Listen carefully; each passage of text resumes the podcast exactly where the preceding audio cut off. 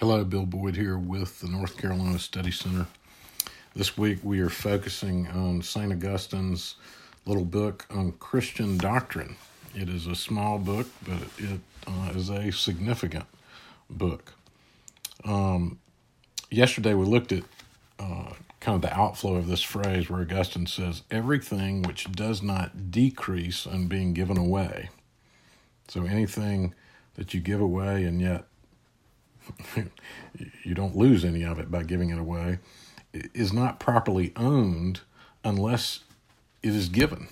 In other words, he says, if it's owned and not given, then what's the point of it? And he begins with this because he wants us to know that that is the nature of the Christian life.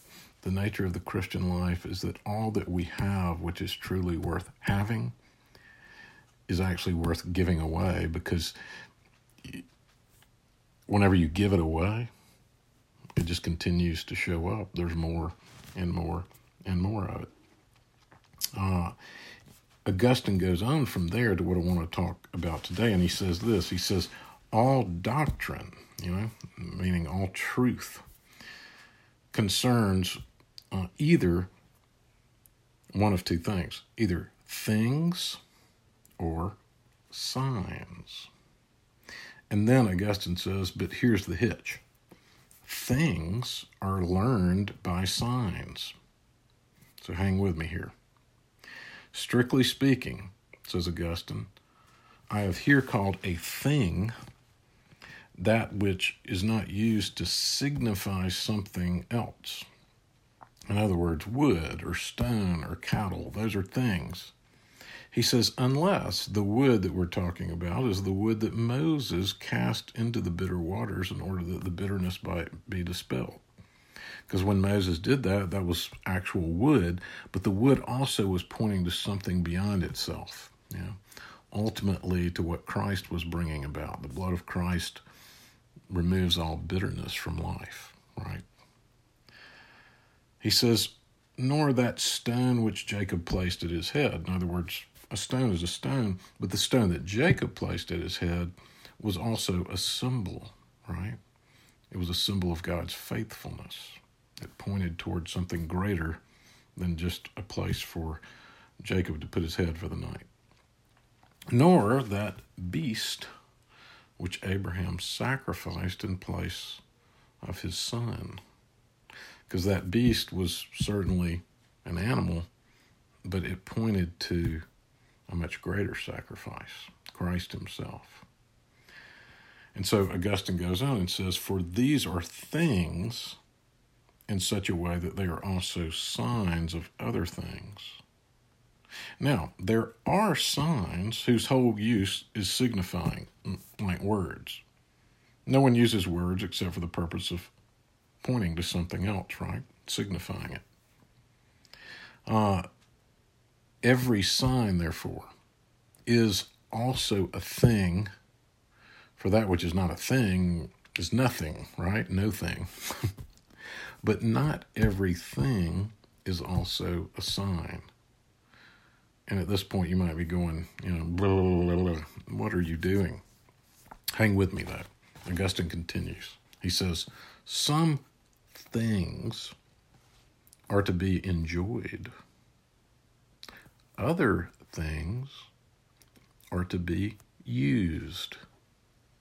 And there are others which are to be enjoyed and used.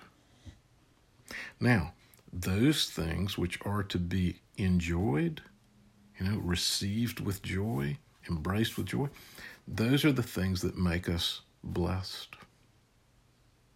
And those things which are to be used help and sustain us as we move toward blessedness. And so here's an issue. If we who both enjoy and use things are placed in the midst of both kinds of things, right? And if we wish to enjoy those things which should only be used, our course will be impeded and sometimes deflected so that we are retarded in obtaining those things which are to be enjoyed, or even prevented altogether, shackled by an inferior love. In other words, early on here, Augustine is pointing us to the fact that we uh, live in a broken world and the Lord has sent his Son that we might be, move ultimately to a world beyond brokenness.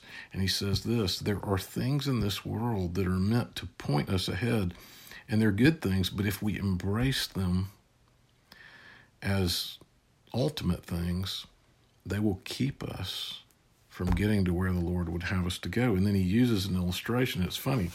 He uses an illustration um, of a vehicle. He says to enjoy something is to cling to it with love for its own sake. To use something is to employ it in obtaining that which you love, provided that it is worthy of love. And so he says, look, um, what if we were far from home and we were wanderers who could not live in blessedness except at home? And we were miserable in our wandering, and we desired to end this wandering and return to our native country, which of course is our very state. He said we would need vehicles for land and sea, which could be used to help us to reach our homeland. Because the homeland is that which is to be enjoyed. But if the things which carried us on our journey and even the motion of the vehicles itself delighted us so much that we were just caught up in them and we lost our way just being so joyous at the things that were meant simply to, to take us there, we would never reach it. It would be like saying we need to get from North Carolina to California.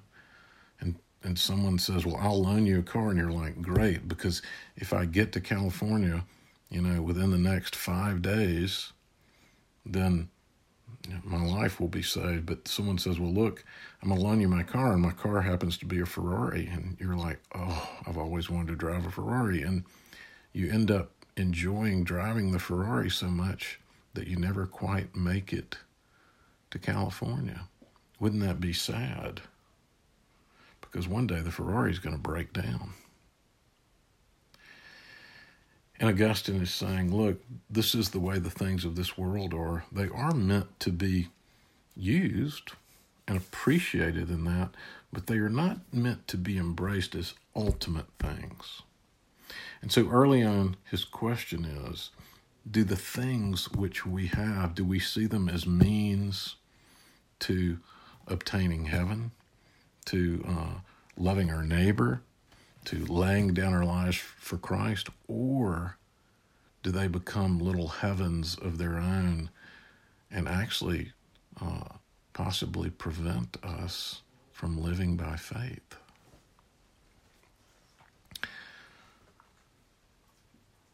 I guess that's a, a long way of saying um, what John says listen to what I say. What does it profit a man?